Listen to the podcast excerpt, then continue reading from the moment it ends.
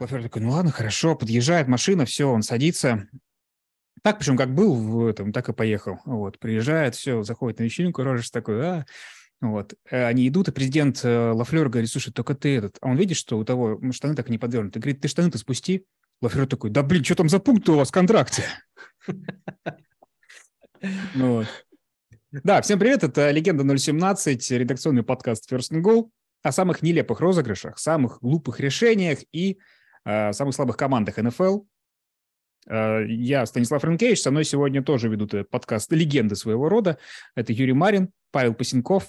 Э, Павел у нас... Эти люди находятся сейчас э, в каком-то смысле в противоположных точках земного шара, около Амстердама и в Череповце. Вот.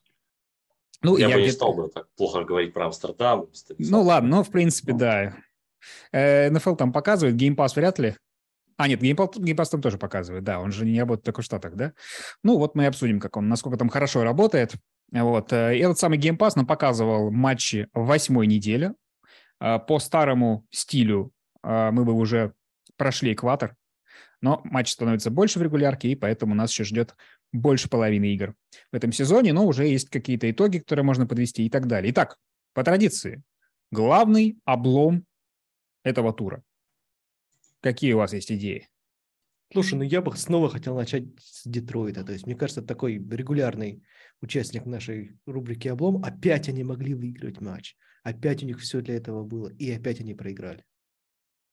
Да, Детройт как-то, блин, все дальше и дальше от э, того хайпа, который был в межсезонье. Да мне и... кажется, что, может быть, даже хайп-то никуда не девается. А, то есть это по-прежнему остается симпатичной командой. То есть а, Проблема в том, что он остается Детройтом, да, и у них может быть довольно интересное достижение. То есть команда неплохо играет, хорошие исполнители, все, в общем, заряжены, но при этом выбирает первым пиком. Да. Ну, по поводу, по поводу хайпа Детройтовского, тут такая история, что у них довольно интересный тренер, и мне кажется, что люди в целом очень любят а, тренеров, которые отличаются от такого признанного стандарта, ну, которые сильно выбиваются из канона, то есть в любую сторону, будь то вот тренер а, Майами, который такой очень похож на такого нерда, или и вот наоборот. Так вот он сидит, сторону, вот он сидит, э, тренер Майами Долфинс. У них там черный тренер, я читал, они специально взяли максимально темнокожего парня. Если Юра, если Юра, если Юра сходит в солярий, он будет настолько же черный, поверь мне, там. Ну вот, и, соответственно, всем, всем очень нравится сама история про Кэмпбелла. И товарищ, с которым я комментирую игру в России, Миша, он э, после просмотра Хардокс как раз вот уже, он уже летом подозревал, он сказал, что-то они там только орут, говорят, let's go, давай, yeah! а что-то, говорит, футбола там особо и не видно, то есть э, как будто от Lions ожидали большего, чем они пока готовы нам дать. Ну, то есть коленные чашечки уже съедены, а вот как-то непосредственно результатов пока не видно. А, ну, я скажу, во-первых, наш подкаст тоже выбивается из канвы, потому что мне кажется, что все подкасты на этой неделе начинаются с обсуждения матча Каролина и Атланта, вот, но мы, как Eminem, решили начать с Детройта.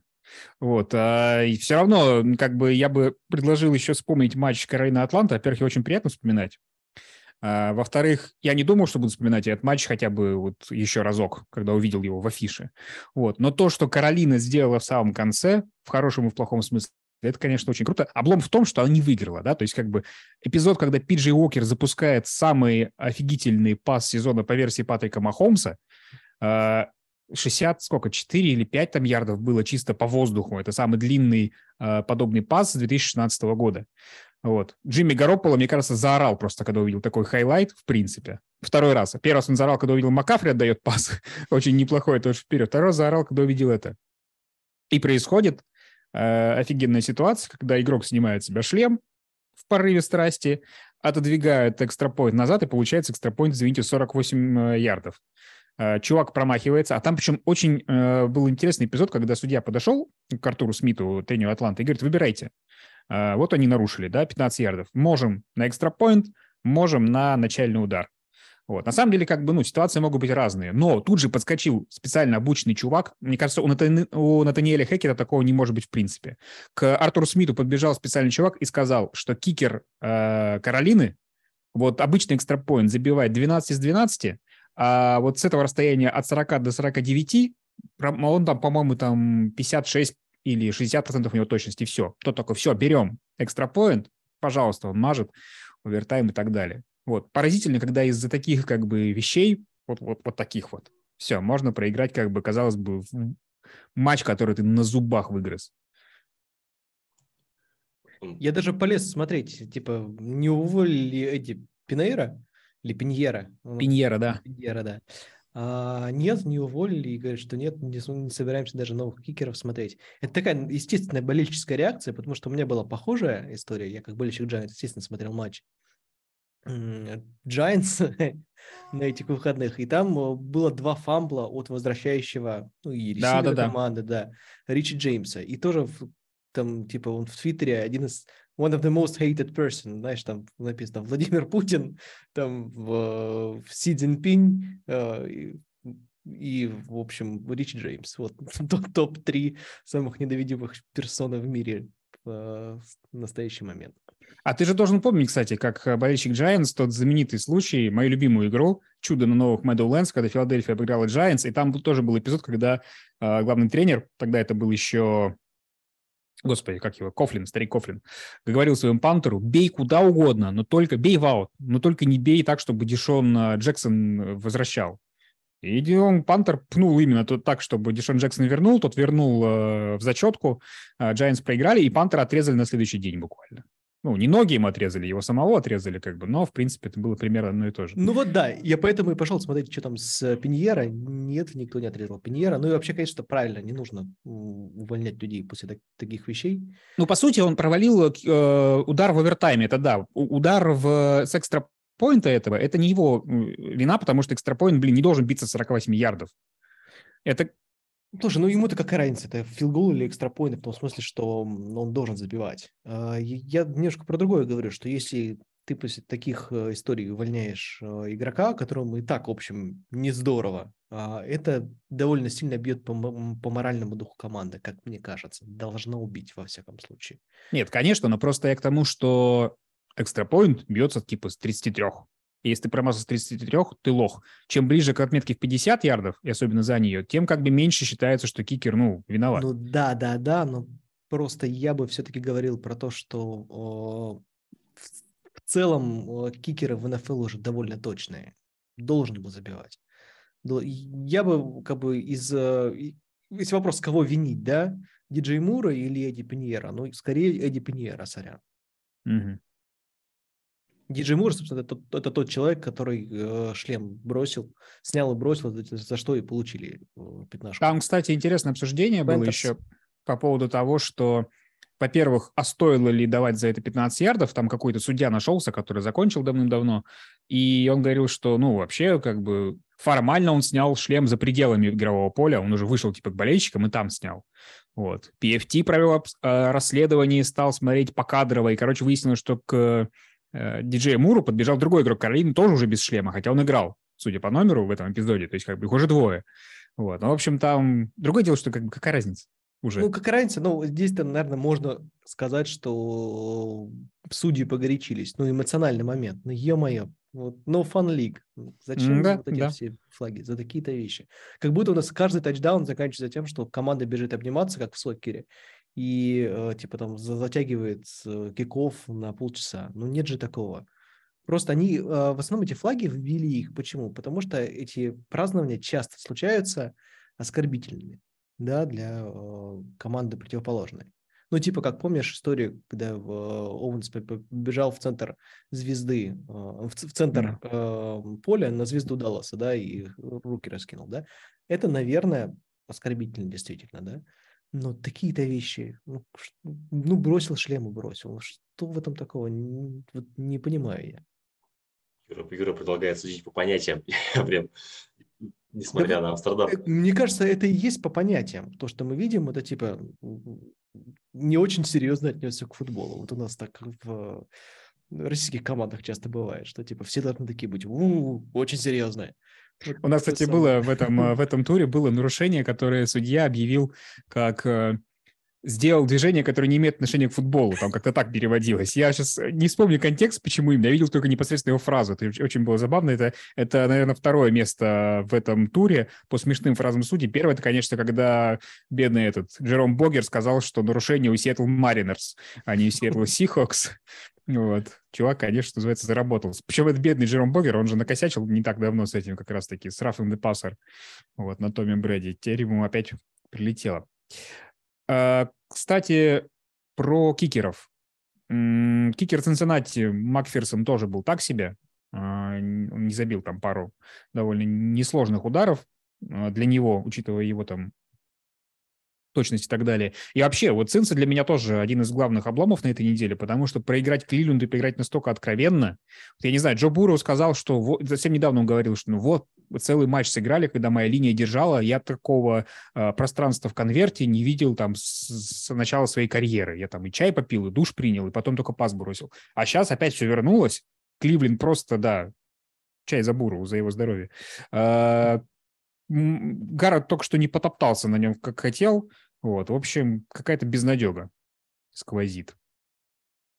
Ну, какой-то, да, совершенно неровный у нас Цинциннати получается. А это, наверное, знаешь, все к вопросу о том, насколько важно, а, важна тактическая подготовка к игре, насколько важна ну, работа с эмоциями команды. То есть Цинциннати, конечно же, сейчас кажется командой, которая, ну, перегорела на Супербоуле. То есть у них нет вот какой-то вот искорки, которая была в прошлом году, когда они реально влетели на парах на каких-то. Э, даже будучи невероятными андердогами, выдирали какие-то матчи, да, но сейчас этого нет совсем. То есть, как бы, если подготовилась команда хорошо, да, она может выиграть. А вот если нужно на зубах мяч, и матч, и мяч э, выгрызать, вот они уже не выгрызут. Что-то нужно менять. А, поэтому... У них зубов мало было. Без Жамара Чейза, главного клыка. Ну вот. Ну, да. Выгрызать было сложно. Ну да, опять же, конечно же, нужно говорить, что не, нет каких-то ключевых исполнителей. Это, конечно, влияет. Но просто это у всех так. Ну, ну, это просто буквально пару недель назад же они, э, собственно, с Буру и Чейз выдали победный драйв э, там в самом конце матча и сделали вот именно то, о чем ты говоришь. То есть там они а, буквально на кураже, и вот именно я так понимаю, что сама связка Буру и Чейз, несмотря на то, что у них корпус принимающих формально очень глубокий, там и Бой, там и Хиггинс, то есть ну, это хорошие ребята, но я так понимаю, что Чейз у них прям X-фактор такой. Тогда, да, да, но здесь это скорее подтверждает мой тезис, потому что я говорю не то, что а, команда не может зажечься, а в том, что команда, ну, у них ее как будто бы к этому не готовят. То есть, если обстоятельства сложилось, у тебя там какие-то не очень ну, типа, если пошло, сошлись. то пошло. Да, да, да, да, да какие-то такие вот вещи. А вот так, чтобы команду прям подготовить, чтобы не вышли выгрызать э, газон и, в общем, класть соперник на лопатки, вот какого-то такого ощущения от Цинциннати нету больше. Это я помню в старом футбольном симуляторе. Я пока рассказываю, Паш, проверь, пожалуйста, у тебя звук идет из какого микрофона? Не случайно, не того, который в ноуте. Вот, а, был такой футбольный симулятор старый, а, футбольный менеджер, и там можно было выбрать в настройках, чтобы у твоей команды повышалась типа мораль, а, либо когда она ведет в счете, вот. Либо когда она, наоборот, проигрывает. То есть, типа, знаешь, такие, надо поднажать, мы проигрываем, а или наоборот, типа, ты в два мяча ведешь, и они как бы уже добивают. Вот. Вот у Цинциннати, по-моему, как раз-таки работает э, вариант, когда они, если уже давят, то давят. Вот. Так, э, переходим к худшим командам э, этого тура, ну и, в принципе, наверное, уже некоторого времени. Во-первых, Лас-Вегас с нулем, 0.25 от New Orleans Saints, или сколько там, 0, 0 сколько-то вот от не самого грозного соперника, прям скажем сейчас. Вот. От, эти, от Энди Далтона выловить столько и ничего не занести. Но, честно говоря, пока э, товарищ Джош Макдэниелс очень сильно разочаровывает. Слушай, ну вот я здесь хочу утроить все, всю критику, которая несется в, атла, в адрес Окленда, хотел опять сказать. Лас-Вегаса, конечно. А, по мне, так это прям реально худшая команда НФЛ прямо сейчас, потому что а, с Хьюстоном это все понятно. То есть они все распродали, кроме Лэра Танцела, и сидят такие, не знают, что делать. А Лас-Вегас это все есть. То есть у них есть, э, и в принципе перед сезоном они были, ну не то что хайповые команды, но помнишь, сколько мы говорили о дивизионе да, да, АФК да. Запад, да? А, что вот там все команды достойны выйти в плей-офф, у всех есть какая-то изюминка, у всех есть возможности – оказалось, что они остались только практически у Канзас-Сити, да. А, ну и самая удивительная команда здесь, кажется, Лас-Вегас. А, хотя, казалось бы, новый тренер, да, наоборот, опять та самая какая-то эмоциональная составляющая, о которой мы говорили только что, в контексте Цинциннати. Вот она в Лас-Вегасе отсутствует полностью. То есть это горя- горящий пиратский корабль, который сгорел. Да. просто вот куда-то вот дрейфует. Макдэниелс увидел его, сел в него и сгорел. Да. Ну да. Ну, слушай, как бы, да, причем э, с Денвером э, предпосылки понятны, то есть приходит э, новый квотербек, который привык играть в определенной системе. Здесь система совершенно другая. И главный тренер тоже новичок, который не плейколил ничего. Для него многие вещи впервые. Но МакДэниелс, да, это не супер успешный главный тренер, но у него уже, во-первых, был за плечами опыт, э, работы в том самом Денвере. В у него, Денвер, да, хотел В том же самом Денвере. Он, он, он уже свою отхикитил в свое время, да. У него, ну, как бы он, блин, ты работал с Биллом Беличком столько лет, лучше школы, наверное, сложно себе представить. Только если ты родился в семье, не знаю, Шенахинов. Так, слушай, вот, вот это как раз очень тезис, который приятно оспаривать. Оказывается, что кого-то не возьми из этого э, древа Беличика, они все без Беличика не смотрятся вообще. Нет, понятно, да, понятно. Я к тому, что я, я помню да, этот, э, этот список да, сбитых летчиков и так далее. Но я к тому, что у Макдэниелса опыта валом на самом деле, особенно по сравнению с э, тренерами-новичками. Но это вот вообще ни в какую не работает. Вот. Удивительно, потому что, ну, ты правильно сказал, Кар есть, не самый плохой квотербек, мягко говоря. Э, Даванта Адамса ему взяли. Джордж Джекобс замечательный вообще, то есть линия держит, все. Ну и защита тоже, я не сказал, что у них там типа защита уровня Детройта там или Сиэтла. Все, все есть для того, чтобы побеждать. Но пока это, конечно... И даже вот в отношении Денвера даже есть ощущение, что рано или поздно Рассел там что-то пристреляется, как-то они все-таки, мне кажется, во второй половине будут играть получше. Вот. Насчет Лас-Вегаса непонятно, откуда этому взяться. Они там, им там нечем сыгрываться. Как бы Макдэниелс не предлагает какие-то супер заумные схемы, которые еще никто не понял. Слушай, мне кажется, это какая-то такая большая а, кармическая возвраточка в Лас-Вегас за все прегрешения. Ну, то есть, во-первых, э, Макдэниелсу, потому что известно, что он обломил Индианаполис в свое время, хотя, в общем, закончилось для Индианаполиса это на самом деле неплохо, да? А, так тут еще и накладывается история, там, не знаю, с э, увольнением в прошлом году, э, господи, как его зовут, я уже забыл. Э, Джон Груден. Джона Грудена, конечно, да. А, в целом такая риол команды странненький, да, вечно этой попытка избавиться от Карра, хотя, казалось бы, человек, в общем, на своем месте и от добра добра не ищут. Мне кажется, какие-то вот высшие силы против Денвера, ой, Денвера, господи, Лас-Вегаса болеют прям. Да, и против Денвера тоже. А, Слушай, ну, Денвер понятно. Как-то вот мне так кажется. С точки, с точки зрения вообще концепции Рейдерз, разве вот этот вот кидок а, Макдэниелсом, э, Макдэниелсом Кольтс, он не должен, наоборот, пойти в плюс ему в карму, потому что Рейдерс, они же наоборот, они же плохие ребята, и там ты должен быть такой тренер, который, типа, плевал на договоренности, и такой в кожаной куртке черный. А, то есть это просто... Вопросы. Он просто пришел только, вы думаете, я тренировать хорошо буду? Нет. Нет. Все, от, от противного должно работать. Да. Ну так не работает от противного, понимаешь? Они такие, еще и что-нибудь разбросаем на поле, какие-нибудь гвозди. А нет, Но... не работает. Ты сам наступаешь на эти гвозди. А, но при этом, как бы, вот это вопрос обраточки для Рейдерс, он уже тогда и с Груденом-то работал на самом деле, потому что э, самое интересное, я когда копал все эти материалы про Дэна Снайдера и так далее, и там реально выяснилось, что э, материалы про Грудена всплыли либо случайно совершенно, потому что они всплыли из переписки Грудена с Брюсом Алленом, президентом Вашингтона, на которого МакДэниелс, э, ой, МакДэниелс говорю, э, Дэн Снайдер пытался всю вину как бы свалить. Вот. Либо случайно, потому что Снайдер э, решил таким образом всем показать, что он может компроматом слить кого угодно, включая главного тренера НФЛ. Короче, бедный Груден, он, конечно, тот еще мастер пистолярного жанра, дорогая моя Катерина Матвеевна. Видел я вас в гробу. Но как бы погореть на таком, мне кажется, такие письма слали не то чтобы все, но нашлись и другие. Так, хорошо. Лас-Вегас мы пропесочили. Дальше. А, лондонский матч, который у Юры идет в 14.30, и который он смотрит как будто английскую премьер-лигу. А, закончился то, начался как бы так, как я примерно и ожидал. Мы, по-моему, с тобой оба, Юр, в этом редакционном прогнозе на First and Goal Plus поставили на Джексонвиль. Вот. Все шло нормально. Я уж точно, да. Вот, да. И потом все куда-то делать. И, честно говоря, вот есть, есть предел. Я очень долго э, верил и хотел верить в то, что сейчас Тревор Лоуренс раскроется. Но, честно говоря, я уже подустал. Полтора сезона прошло. Понятно, что для него нынешний сезон как будто дебютный заново, да, то есть как бы потому что, извините, при Урбане Майере все идет в минус. Вот. Но был какой-то всплеск в начале, а теперь опять вот какие-то, я не понимаю, ни решения его в поле, ни еще чего-то. И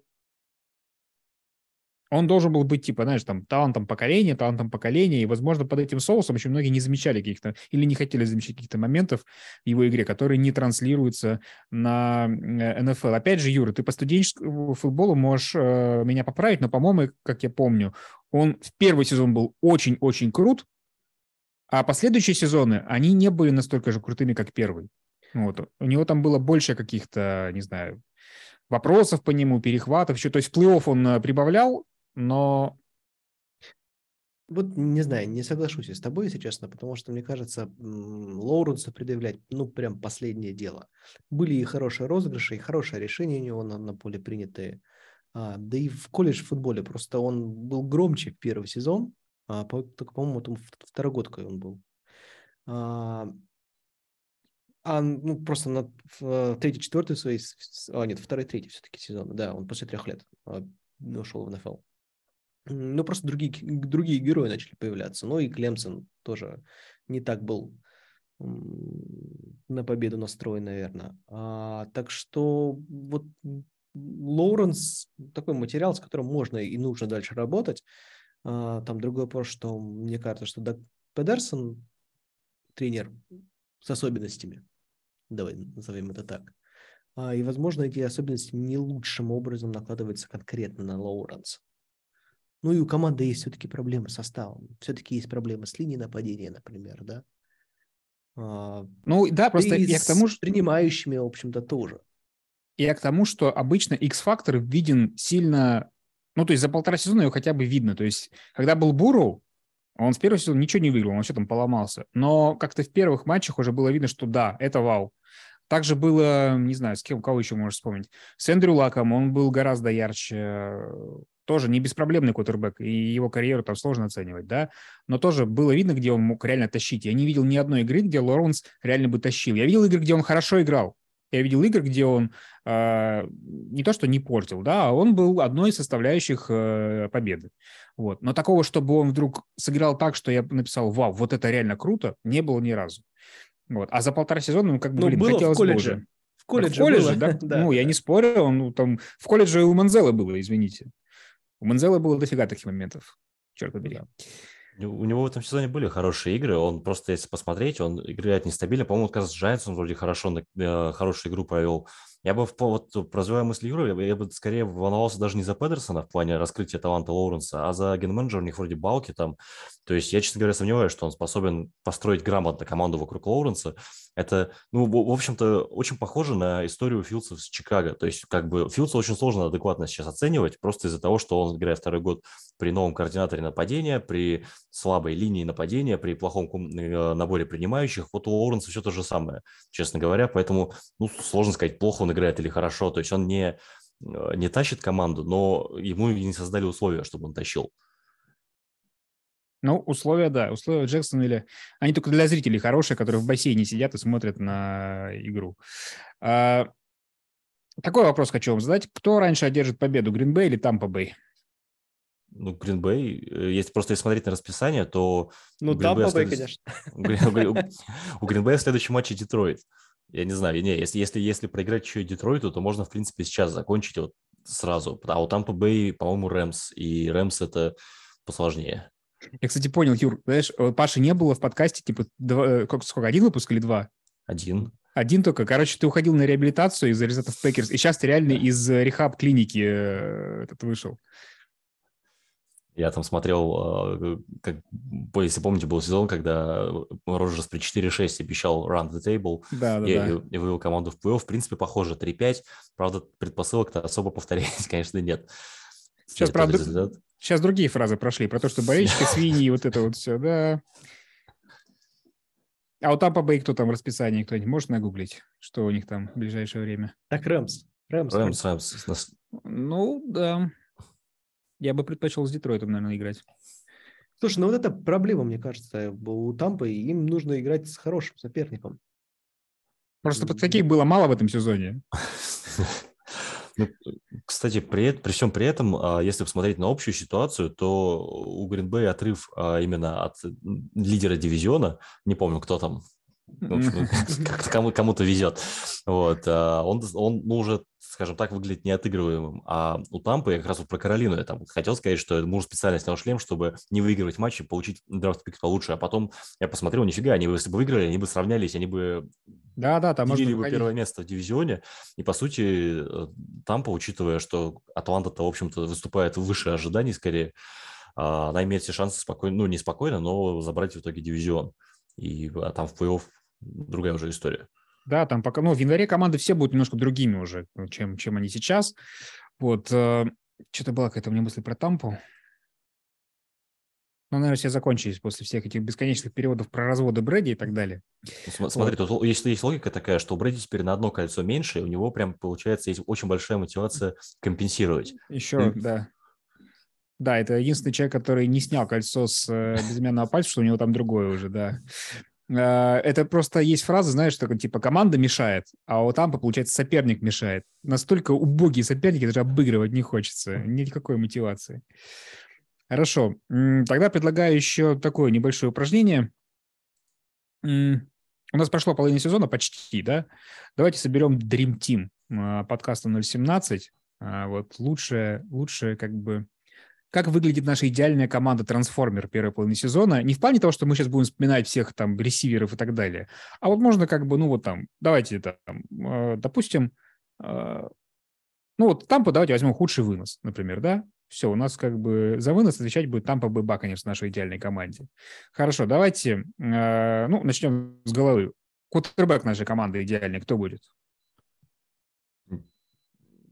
Мэтт А? Мэтт Райан. Мэтт Райан? Да. То есть мало, мало того, что он плохой, так еще и посадили. Ну, типа того. Сейчас, ну, сейчас, сейчас как про всех рейдерс сказал, да. Слушай, ну, Мэтт Райан – это какая-то реально несбывшаяся надежда. То есть, как бы, ну, давайте уж хотя бы Райан. Он же суперстабильный квотербек, да. Ну, бог с ним, проиграем 28-3, там все дела. Но и даже так, в общем, у него не получается почему-то. Я бы вот подбирал команду, честно говоря, исходя из не, не исходя из того, кто играет хуже всех, а исходя из того, кто не оправдал надежд. И вот э, я про Райана тоже думал в этом контексте, но у меня скорее его превзошел, ну, по моим личным ожиданиям, Рассел Уилсон. То есть, что у него, ну, то есть, вот вы уже говорили о, о том, что есть объективные причины, почему ему тяжело играть, но после всего вот этого хайпа, то есть, можно, если, если метафорично говорить, они в межсезоне заявили, что сыграют на ВТБ-арене, а вот сейчас играют, как играют. И поэтому, наверное, Уилсон у меня Хорошо. быть квотербеком. Хорошо, это, конечно, да. А, так, защита. Лучшая, ну как не лучшая, защита нашей идеальной команды. Честно говоря, я бы, наверное, вот исходя из того же принципа, выбрал бы Стиллерс, потому что там, ну, даже без Уотта, мне казалось, что там достаточно плеймейкеров для того, чтобы хорошо играть. И вот, наверное, меня они разочаровали больше всех. Ну, Стиллерс, Стиллерс без Уотта – это Детройт Лайнс, поэтому, в принципе, неважно, кого брать, Стиллерс или Лайнс. Лайнс у меня вторые. Вторые. Ну да, хоть, Lions, хоть где-то они вторые. Лайнс был, на самом деле, хороший, опять же, выбор в той, с той точки зрения, что вот э, один из факторов, почему Детройт проигрывает игры, это потому, что у них во второй половине вообще выключается защита почему-то. То есть они все могут делать, но вот защита перестает тащить. Она и так-то не очень тащит, а во во вторых половинах вообще выключается. Так, главный тренер. Джош Макдэниелс, конечно. Угу. Я думаю, здесь вообще без вопросов. По сути, да. Ну, я поставил... Ну, ну, Хэкет, Хэкет, Хэкет с дуэтом. А просто Хэкет включается в двухминутном нападении и принимает э, решение острые, когда вот время поджимает. Вот. Как quality control coach. Хорошо. А медицинский персонал Сан-Франциско, естественно, берем.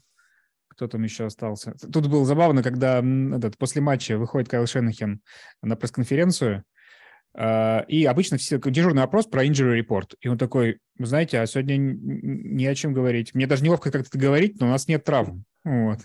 вот было очень забавно. Ну, хотите, сломаем кому-нибудь ногу, да? И, и после, после этого сразу обменяли Макафри, потому, потому что, ну, вообще не, это не порядок, надо, Да, надо просто да. повысить шансы. Э, Я могу вкинуть еще пару игроков, которые, э, вот именно игроков, которые меня Пригодятся. Ну, да, то есть мне на позиции ресивера тут э, Ален Робинсон в Рэмс, я не знаю, виноват ли Стефорд в этом, просто у Ален Робинсона через всю карьеру шел нарратив такой, что Ален Робинсон – это крутой очень ресивер, которому не везет, что ему там Блейк Бортлс кидает, потом там э, кто там, Джастин Хопкинса Филдс. Это никогда не останавливало. Вот, и сейчас тут, Робинсон тут была перешел, да. Фиджеральда вспомнить тогда на самом деле. Да, да. Вот, и Робинсон перешел в команду к сильному квотербеку и ничего не показывает. Потом э, по поводу выноса, э, вот э, э, хорошо, что Пастухов в другом подкасте, я тут на это Наджи Харрис, потому что я, понятно, что линия плохая у Стиллерс, но, честно говоря, для человека, которого взяли так высоко, он выглядит как, так же, как люди, которых взяли очень низко и даже хуже. И, Слушай, Нет, а- ну еще А как Кольц. классно, как классно он выглядел в прошлом году. А вот Так- два, два таких разочарования, да, Тейлор и Харрис. Да, да, ну то есть т- как бы Тейлор это чисто история про то, что раннитбека делает линия на, ну, там, на 80%. Мне, кстати, понравилось, что Хенри сейчас, он после трех тачдаунов, сколько у него, три тачдауна, да, по-моему, был в этом туре. Короче, он круто очень сыграл, и он сказал после матча, да, ребят, если бы не линия, я бы в половину не был бы столько успешен. И это вот про Тейлора история. Блин, в прошлом году мы всерьез э, рассуждали, не должен ли он входить в число претендентов на MVP, а в этом году не слышно, не видно вообще. Да, кого-то и Ал- Алайн Кольц, соответственно, да, они потому что, я так, я так понимаю, что большая часть провала Мэтта Райана связана с тем, что он не особо мобильный дяденька, а когда Алайн Мгм. проваливается, то есть один, одна из причин, по которым выпустили вот э, Сэма, а, потому что он более мобильный. Вот Юра как раз, я слушал подкаст, я не, я не просто пропустил, я еще и послушал, так что один просмотр мой, что вот он э, более подвижный в целом в таких условиях, в которых оказались сейчас нападения Кольц, ну, Райан в принципе, не, не дееспособен. То есть он, он-то шел немножко на другие условия. В межсезонье казалось, что у Кольц линия, ну, как минимум в первой половине по рейтингам. Вот. Ну, Ну, и- я бы... Ага. Ну, да- давай, давай последнего просто вкину. Я знаю, что позиция такая, что обычно игроки долго раскрываются, но меня вот перехайпили на драфте а, тайтендом Кайлом Питцем. Просто как все эти преддрафтовые репорты были, что он, ну, прям такой доминатор, что он сейчас придет и сходу будет наказывать. А как второй сезон, и он, конечно, периодически как-то блистает, но сильно, сильно хуже, чем я ожидал, например. Вот, но с другой, с другой стороны говорят, что тайтенды обычно на, на третий год тут начинают более-менее вот вникать в суть. Так что... А, а самые красавчики будут на 12 вообще. ну, вспомните Тони Гонзалеса, например, да, просто песня и так далее. А, Я тогда еще, э, раз мы Кольц упомянули, я бы еще упомянул Родриго Бленкеншипа. Я что-то думал, что он будет этим кикером прям на века. Вот. Я за ним следил, опять же, из-за того, что он был одно время у меня в династии фэнтези, не буду этого исключать. А, Вот. Но как-то реально он очень быстро сдулся, хотя в первый сезон казался очень-очень уверенным в себе чуваком. И опять же, он был в очках, как мы с Юрой, и это приятно, я за очкариков. Их не так много. А, Хорошо, тогда... 66% в этом подкасте, 66% очкариков на данный момент, так что не занижай статистику. Вот ты прям это... Юра, Юра запретил мне говорить про статистику, потому что у меня нет очков. Все, я... м- моя Next, next Gen Stats просто ты должен там работать. Дурацкое решение на этой неделе. А, Юра еще в онлайне вот это написал сразу, как только это произошло. Давай, Юр, вспоминай этот эпизод. Слушай, я не помню, как, кто с кем играл, а ты мне Э, хочешь, чтобы я эпизод вспомнил. А, Чикаго Даллас. Чикаго Даллас играли, и когда был фамбл, который Майка Парсонс подобрал, Да, вот, да. Джастин Филдс принял решение перепрыгнуть через Парсонса, тем самым как бы назвав его козлом.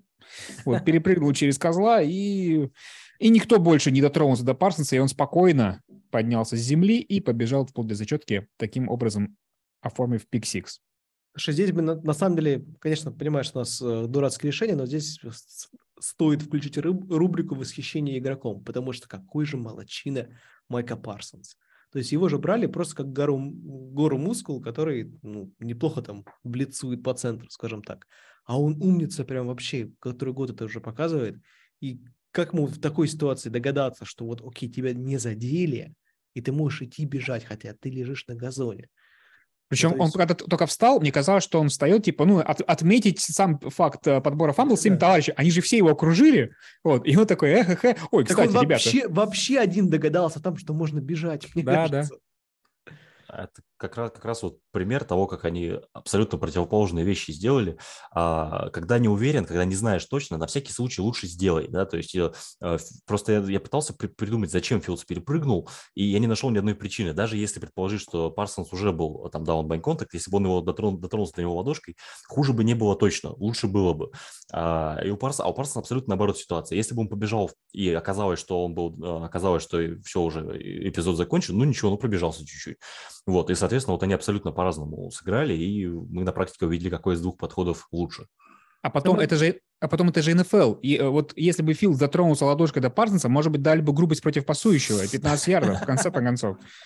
Да-да, это примерно то, о чем я хотел поговорить, да, то, что а, откуда-то вот этот вот рефлекс, который, которым должны тренировать, наверное, диендов, там, рашеров, а, типа, не дотрагивайся до кутербека, если он уже упал.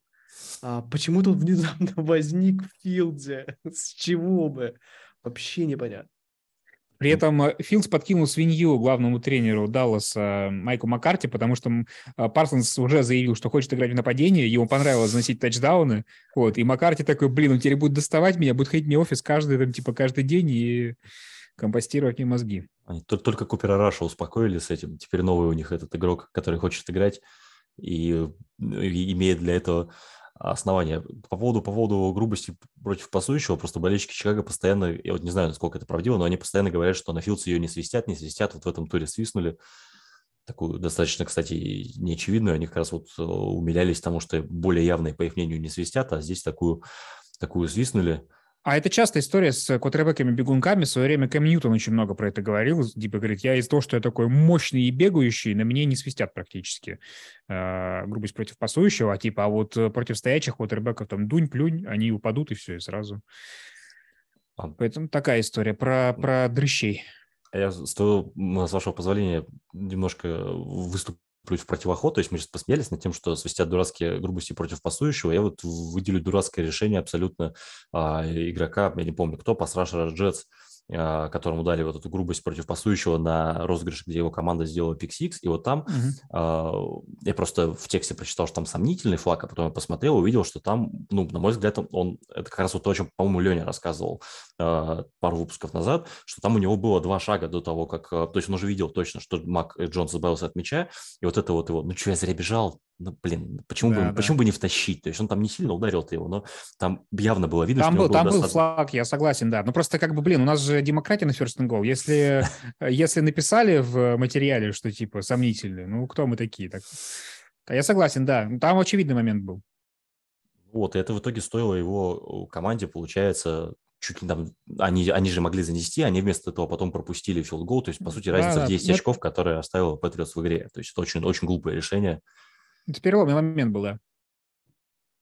А, и я предлагаю тогда постепенно перекинуть мостик э, к призу, к призу Джамаркуса Рассела, тем более, что как раз-таки Паша заговорил про Джетс. А у нас было в этом туре два игрока, которые совершенно по-дурацки бросили перехваты. И если одного винить чем-то сложно, потому что это был ресивер Кливленд Браунс, Амари Купер. А, там был, опять же, розыгрыш эм, такой, как называется, трики, плей, когда он получил мяч и искал э, ресивера, да, ну, как, как Макафри, который должен был сыграть. Но при этом, э, как он сам объяснял потом, он уже не бросал пас, а он хотел выкинуть мяч. Вот. Но поскольку как бы он криворукий и не очень это умеет, то мяч оказался в руках защитника. И поэтому сам Купер попросил больше никогда не давать ему эти пасовые розыгрыши. Вот. А второй игрок – это Зак Уилсон. Вот. Кутербэк Нью-Йорк Джетс, который на самом деле очень тоже с каждой недели разочаровывает все больше и больше. И я вот не... Тоже попросил больше не давать ему пасовых розыгрышей, да? Это просят болельщики Джетс уже, да. Можно не давать пасовые розыгрыши? Вот, потому что мы понимаем, что как бы, ну вот, им нужно обменять какого-то хорошего, э, не знаю, ну вот, э, я уверен, что в Сан-Франциско сейчас э, Джимми Гаропполо даже не лучший кутербэк в своей команде, да, после этой недели. Вот. А в Джетс тоже нужно найти какого-то пасующего такого игрока, не знаю, потому что Зак Уилсон... В общем, был эпизод, он бросил три перехвата, три совершенно как бы дурацких, они все были на нем. И последний это был, когда он выкидывал мяч... Не, не последний, неважно, второй, по-моему. Э, когда он выкидывал мяч в бровку, но в бровку не улетел, а улетел в игрока Патриотс. Какой-то вообще кошмар. Вот. И тоже вот я не знаю, мне сегодня какой-то амплуа, человек, который лепит э, ярлык баст на квотербеков, но вот Зак Уилсон не нравится. Не нравится, и я не вижу причин, по которым он должен ты, ты, получается, хейтер всего драфт-класса, потому что я помню, как в нулях ЛВ это Филдса записал в Баст, и сегодня вот уже да. еще, еще, еще двоих. А, но я думаю, что лучшей характеристикой того, как э, сыграл Зак Уилсон, э, является тот факт, я решил вот посмотреть еще раз эти все перехваты, оказалось, что их э, нарезали на Ютубе, и в качестве саундтрека к этим моментам выбрали песню Ghostbusters. Uh, я намекаю на то, что Зак Дело Уилсон... Дарнолда живет и процветает. Перенял эстафетную палочку да, и пасует невидимым людям. Не, я еще люблю смотреть на реакцию самих квотербеков, да, то есть как бы, например, на пресс-конференцию, когда пришел, ему журналист задает вопрос и говорит как бы про его прогресс и начинает перечислять его там статистику. И Зак такой, меня не волнует статистика. Не надо, меня, меня не волнует. Как вот это вот, блин, это очень много говорит о человеке, потому что, знаешь, в свое время, когда показывают нарезки о том, как там Райан Лиф в раздевалке орал, что типа отвалите, от, отвалите от меня, да, когда вот он тоже проваливался. Короче, такие звоночки, говорящие о том, что, блин, до Баста тут совсем недалеко. Знаешь, а потом, а потом журналист говорит, нет, Зак, простите, я все-таки прочитаю статистику, начинает читать, а Зак Уилсон затыкает вот так уши, начинает так на на на на на на на на на закрывает глаза, и потом тренеры просто его уводят, и все. И он так всю жизнь потом и на-на-на и продолжается. Так, а, у меня много претендентов сегодня на приз Джамаркуса Рассела, но, может быть, у вас есть кандидаты, чтобы я все время не болтал? Я немножко, кстати, обиделся за Гаропова, потому что о, сегодня на этой неделе он вроде неплохо сыграл, но формально по рейтингу квотербека а, автор хитрика в финале «Кожаный мяч» Кристиан Мака, или как там называется, вот это вот то, что он сделал, да, да. Что такое золотой короны, вот он его обошел по рейтингу, так что формально ты прав, да. Да, да. Но ему уже не надо, уже есть э, как бы... У них не знаю, пять человек могут теперь бросать, как в оружейниках, у них могут пять человек бросать мяч нормально. А, я думаю, что у нас есть специалист по колледж футболу, который дождался сразу двух квотербеков а, и в состоянии рассказать нам, что он увидел. Да, наш Юра интересует. Итак, Малик Уиллис, я уже готов назвать его бастом, между прочим, после первой игры, и Сэм Эллингер. А, видел ли ты их дебюты? Но если даже нет, то как бы, ну вот, я не видел, к сожалению, Малика Уиллиса. Эллингера я, конечно же, смотрел. А, и считаю, что нет никакой вины в поражении а, Индианаполиса на Сэма Эллингера, и им нужно стартовать Сэма Эллингера до конца сезона. Пусть он играет, пусть он всех радует, и Эллингер победа. Какие здесь могут быть эпитеты, да? Ну, то есть, серьезно, я считаю, что э, вот очень сильно не хватает той самой искры Индианаполису, и Эллингер тот самый человек, который может дать. То есть не обязательно это выльется в сразу позитивные результаты, но мне кажется, что они уже играют бодрее. Там уже есть такие бигплеи, уже команду как-то вот к концу а, к концу матча несет, какие-то качели есть такие. Ну, то есть это тоже было на самом деле у Мэтта Райна, но как-то оно вот реально по большому заказу включалось, и мы долго этого ждали. А Эллингер это сразу возникло, мне кажется, там результаты придут. По Уиллису не видел, но мне кажется, Уиллиса не может быть сейчас центральной фигурой в Теннесси. Это вообще какая-то команда, особенно без квотербека. Понятно же, что там в общем, вся команда собралась вокруг Дерека Хенри. Парадокс, но они это поняли только почему-то в последние пять недель. То есть они когда начали сезон, они почему-то, Хенри, может, он не совсем здоров был, еще что-то, они его придерживали, потом они, когда проиграли там первые несколько игр, его выпустили, и все, теперь он снова топчет все живое. Вот. Но Уиллис, честно говоря, мне пока... Ну, я... До него работают все еще как бы стартовые вещи, типа, что... Ну, он же реально должен был сидеть и учиться довольно долго. То, что его сейчас дали поиграть, это как бы по случайности. И он пока смотрится как человек, который, ну, не очень соображает, не очень понимает именно в пассовой. Он хорошо бегает, но это было понятно как бы изначально, да. Вот как меня смутил вот этот эпизод, когда я ему пытался отдать э, вкладку Теннехилл, а тот выронил этот мяч. Так, честно говоря, вот такое ощущение не покидало всю вот э, предыдущую игру, э, ну, которая состоялась сейчас в восьмом туре. Mm-hmm. Вот пока все это странно, наверное, так и должно быть. Вот, наверное, не должно быть, чтобы, если мы говорим про Квотербека, что он там типа проспект надолго, то вряд ли он должен выйти посреди первого сезона и что-то показать. Вот, не показал. Пайлингер очень обидный был. Там у него был шанс на победный драйв, но там Питман очень, очень дурацкий мяч дропнул, то есть он э, должен был ловить, и тогда у них были бы шансы за один пас дойти до дистанции филд гола. Но, к сожалению, был дроп, и мы не увидели победный драйв. Может, и к счастью, потому что иначе Юра бы, возможно, минуты еще 3-4 бы нам рассказывал. Нет, это, кстати, должно быть, знаешь, когда говорят, типа, это моменты, типа, добро пожаловать в НФЛ, обычно, когда бьют по квотербека молодого, а когда ресивер дропает, это тоже, типа, ты думал, тут все профессионалы? Да, пожалуйста, добро пожаловать в НФЛ. Ну, у Эллингера, на самом деле, и в Техасе они так дропали, ему вообще не привыкать.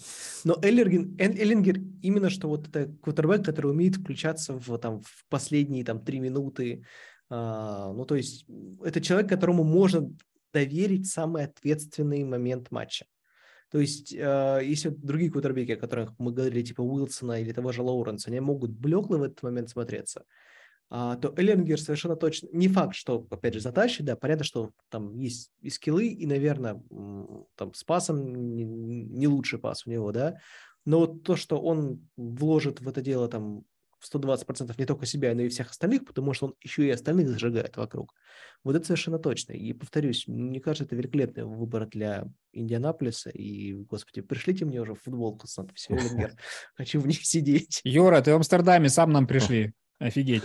Э, ну, кстати, э, он по этим характеристикам, которым ты его описал, он, значит, играл очень э, с правильным соперником в этом туре, потому что Тейлор Хайники как раз-таки тот кутербэк, который удивительно классно зажигает именно в концовке. Вот он никогда не сдается, он очень эмоционально заряжает всю команду, и вторую игру подряд – в концовке он просто рвет и мечет и находит какую-то ментальную связь вообще с Терри Маклорином, который тоже расцвел именно после того, как Хайники вошел, э, вышел на поле. С Венсом у них такого не было.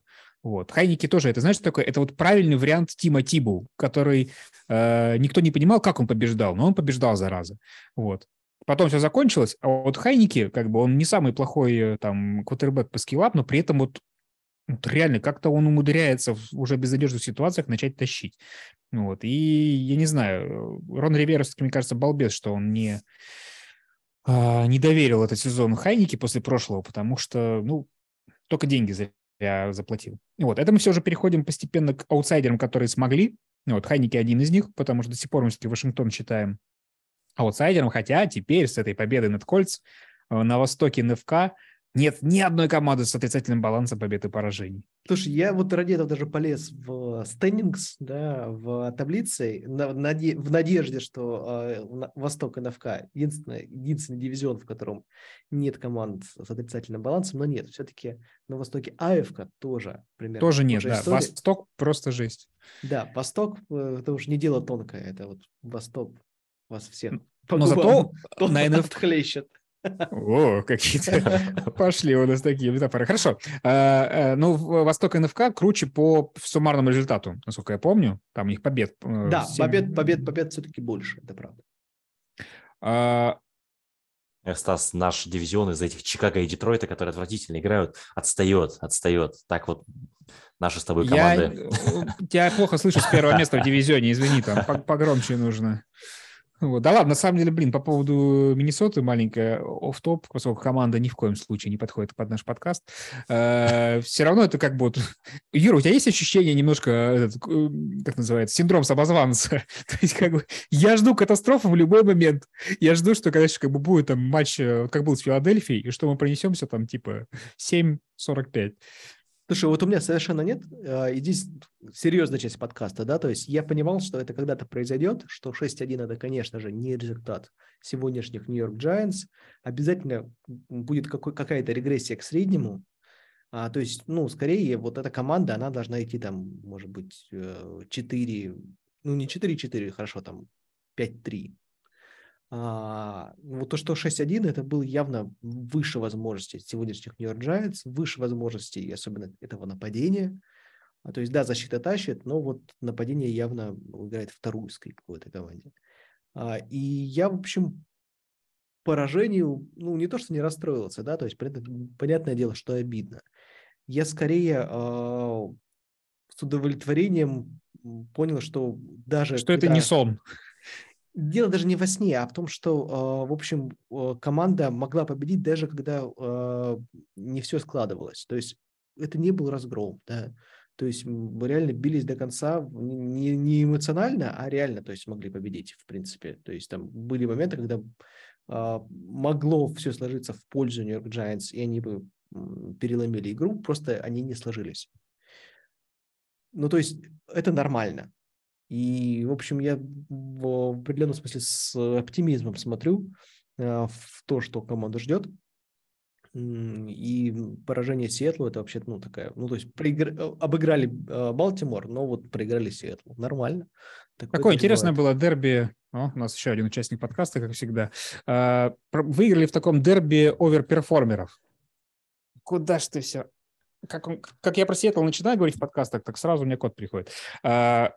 Получилось, что Giants э, проиграли в дерби оверперформеров, потому что и Seattle, и Giants команды, которых мы не ждали такого, но при этом, ну, не сказать, что это просто какая-то случайный подбор. То есть у обеих команд есть какие-то сильные стороны, и то, что делает Джина Смит, тот же самый. Это просто поразительная история. Я не устаю поражаться, хотя мы уже, в принципе, об этом говорили. Я, можно я добавлю про, Конечно, про нужно. Сиэтл? Просто э, есть некая ирония. Я за, за Сиэтлом особо не слежу, но, насколько я понимаю, у них очень хороший удался драфт. То есть они взяли двух дебеков, которые тут... Один даже мелькал там в списке лучших игроков защиты. Тарик да.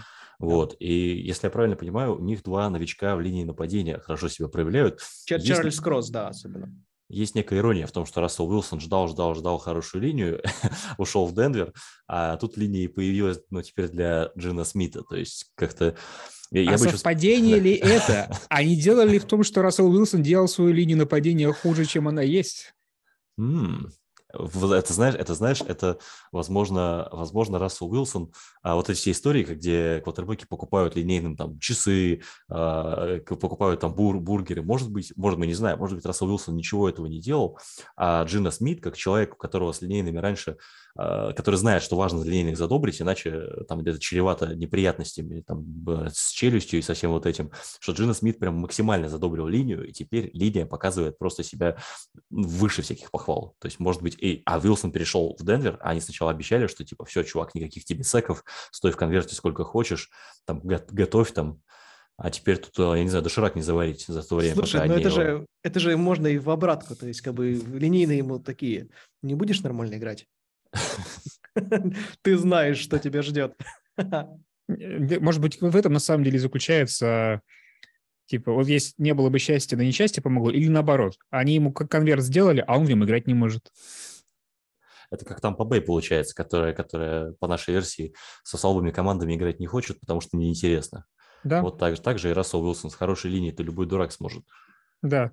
А я бы еще напоследок похвалил Кливленд, а, опять же, как участника последнего матча на этой неделе, просто потому что, ну, наконец-то я увидел тот самый воплощение того рецепта, по которому они побеждали там типа сезон назад, да, и по которому, ну, уже два, два сезона назад, и по которому они, по идее, должны побежать в этом. То есть как бы очень много Ника Чаба, а, очень доминирующая защита, особенно впереди, когда там Майлз Гаррет и товарищи, и минимальное включение Джакоби Брисета, который не паникует и делает очень хорошие вещи, особенно тоже ногами. То есть, как бы, ну вот, это была самая лучшая, самая понятная игра Кливленд Браунс они такими и должны быть. Почему это сработало впервые только в восьмом туре? Будет ли дальше так же, непонятно, но я вот впервые... Это, это же интересно прямо. Там же скоро должен Дэшон Уотсон вернуться, да. простите. Просто до этого казалось, что как бы вот уже после седьмого тура казалось, что ну вернется, не вернется, это как бы уже такая история про потонувший корабль, тоже у нас сегодня одна и та же метафора. Вот. А теперь вот если они будут так играть, то с Дешоном Уотсоном тоже. Главное, чтобы, опять же, не получилось немножко перетягивание одеяла, да, потому что даже, мне кажется, с Уотсоном э, сила, главная этой команды все равно будет вынос. Вот. Но да, стало интереснее. Стало интереснее, и Кливленд показал, что формула не забыта. Слушай, а какие там шансы, интересно, у Кливленда на плей-офф вот с таким-то показателем? Сколько у них? 3-5 сейчас? 3-5, э, да, в принципе, мне кажется, шансы есть, потому что, ну, они дивизион теоретически могут выиграть, там никто далеко не убежал сильно. Рейвенс 5-3. Да, да, и это Рейвенс. Рейвенс 5-3, Цинцит вроде 4-4, если я правильно помню, то есть там, в принципе, все на расстоянии удара. Да, Питтсбург ну, даже упоминать не надо. Вот. Ну и, в принципе, в АФК там не, не, не такая ситуация. Опять же, мы перед э, сезоном говорили, что ой, там может не хватать 10 побед для того, чтобы пробиться на седьмой сид. Да извините, все они отвалились там, да, и ты спокойно можешь забирать седьмой сид э, легко. Так что... Ну, интересно, скорее всего, нас ждет история, что у нас в обоих конференциях, обеих конференциях, это же они, а, будет ситуация, когда из одной из одного дивизиона выходят э, слишком много команд, то есть по три команды. Ну, главное, я не люблю в этой ситуации обычно, когда эти команды вынуждены играть тут же между собой в плей-офф. Ты и так да. два раза их видел в сезоне в регулярке, а тут еще, короче, дополнительно. Вот. Ну, ладно, до плей-офф мы еще далеко. У нас еще очень много интересного футбола, и мы обсуждать его будем а, до самого конца этого года. А, на сейчас восьмую неделю для вас обсуждали Юрий Марин, Станислав Рынкевич и Павел Пасенков из Череповца. А, услышимся с вами через неделю. Будет э, много всего интересного, смешного и, конечно же, нелепого. Счастливо. Let's go! Now you gotta get a good start now. Hey, ball, ball, ball! Every time, every time, every time. Ball, ball, ball! Every time, every time, every time. Does anybody have any rhythm? Hey, let's go. Let's take some pride in this now. Tempo, good tempo.